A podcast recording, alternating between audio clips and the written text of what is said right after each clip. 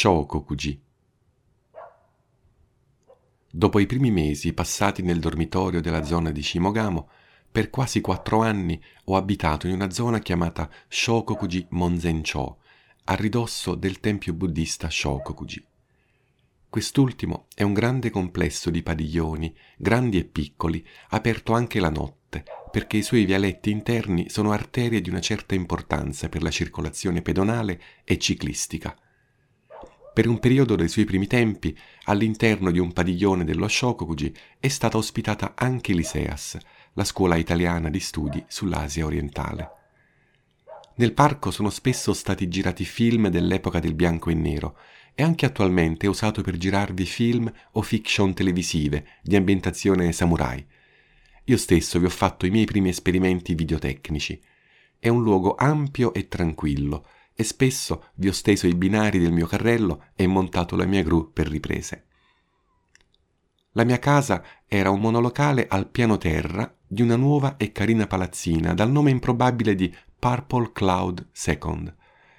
Gli usi catastali giapponesi sono astrusi e per conseguenza gli indirizzi sono un vero e proprio mistero per gli stranieri, abituati al dipanamento lineare di strade e numeri civici. In Giappone ogni casa, anche la più meschina, viene battezzata con un nome, devo dire, spesso un po' troppo altisonante. La mia nuvola viola seconda suona un po' come il nome di un panfilo per ricchi, ma era una normale palazzina, anche se di un certo gusto, pulita e moderna. Altre case hanno nomi come Maison de la Paix oppure Villa Sofia, ma sono spesso baracche o casermoni che con la maison o la villa non hanno proprio nulla in comune. Shokokuji è comunque una zona per bene, tranquilla, con case tutte basse e dignitose. Io ero l'unico straniero della zona di tanto in tanto incrociavo un altro straniero al supermercato Howdy Clara, vicino casa, un uomo che a giudicare dall'aspetto doveva essere arrivato in Giappone negli anni 50 e il suo tempo lì sembrava essersi fermato. Ma i supermercati sono zona franca, nelle stradine attorno a casa mia, come dicevo, ero l'unico straniero. I primi tempi venivo spiato, guardato di sott'occhio o a volte solo ignorato ho spesso sentito fortemente la differenza razziale più che quella culturale. Di giovani se ne vedevano pochi dalle mie parti. Saltavano agli occhi solo bambini piccolissimi e anziani, e in determinati orari i liceali che andavano o tornavano in sciatte uniformi dalla scuola superiore Seiyan, proprio dietro casa mia. A destra, in fondo alla strada, viveva una coppia di anziani, proprio accanto a una bettola inclassificabile aperta giorno e notte. In due anni non hanno mai risposto al mio saluto. Lei confabulava con la gestrice dell'emporio all'angolo e lui, sempre silenzioso, curava una iola di fortuna in un terreno non edificato e malamente recintato. Anche la signora dell'emporio, una donna grigia e dal viso di talpa, non ha mai risposto al mio saluto. Ma un giorno ho capito che lei era la direttrice delle voci della via, una sorta di giornale quotidiano vivente delle piccolezze che possono accadere e interessare il vicinato. Quando si sentiva un confabulare, lei era la comune denominatrice di ogni gruppetto. Allora decisi di annunciarmi al mio vicinato in modo indiretto, un po' subdolo. Era ovvio che tutti sapessero che uno straniero si era giunto ai residenti della zona, ma il problema era che nessuno aveva modo di sapere io chi fossi e soprattutto, cosa davvero importante per i giapponesi, cosa facessi per vivere. Ho come l'impressione che i giapponesi mascherino di paura la loro morbosa curiosità per il diverso. Nessuno di essi, individualmente, riesce a sciogliere la trama di dubbi e timori che c'è attorno all'alieno, e dunque nessuno, in virtù di un sentimento collettivo di buon vicinato che vive facendo quadro, poteva sentirsi autorizzato ad aprire un varco a questo straniero che tentava di salutare tutti. Io ho pensato che la prima autorità del vicolo fosse la signora del piccolo e un po' squallido emporio all'angolo.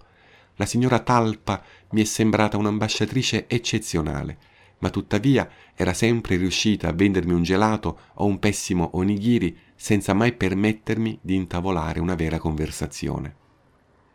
Un altro tentativo era già fallito.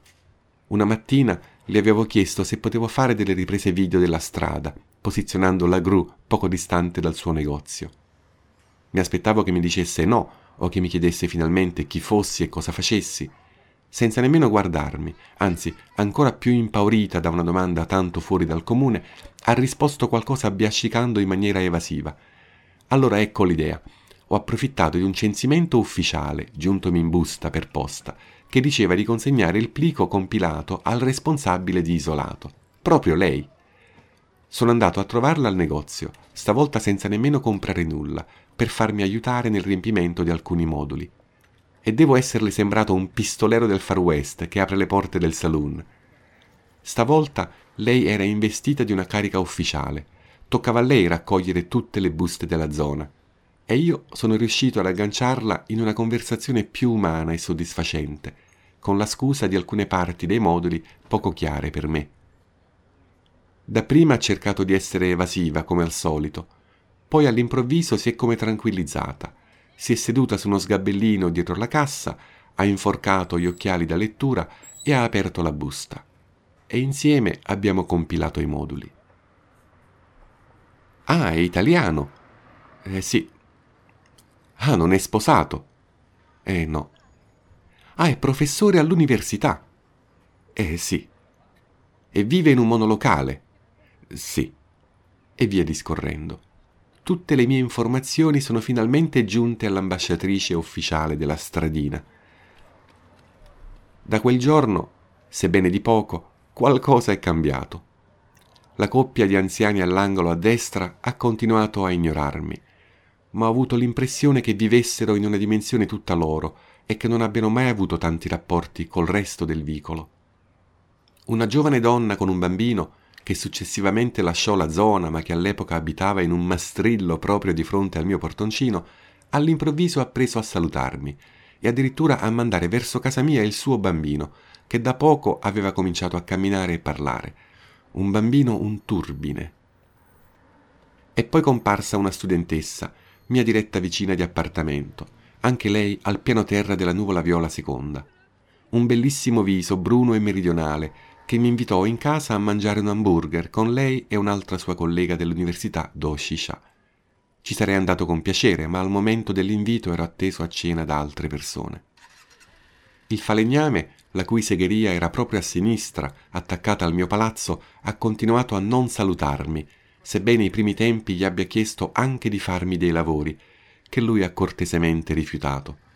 Anche la sua anzianissima e curvissima madre che gli puliva la segheria e curava un davanzale di fiori microscopico, non mi ha mai salutato. Poco più su, nel vicolo, c'era un complesso di distributori automatici di birra. Gli faceva capo un uomo rozzo, sempre in canottiera unta, con lo sguardo sognante e perennemente brillo.